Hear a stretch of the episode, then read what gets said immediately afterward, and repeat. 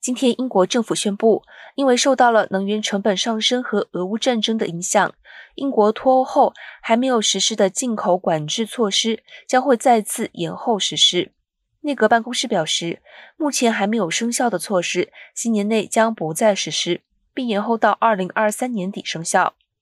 英国政府指出，延期实施相关的措施，每年可以为英国进口商节省至少十亿英镑的成本。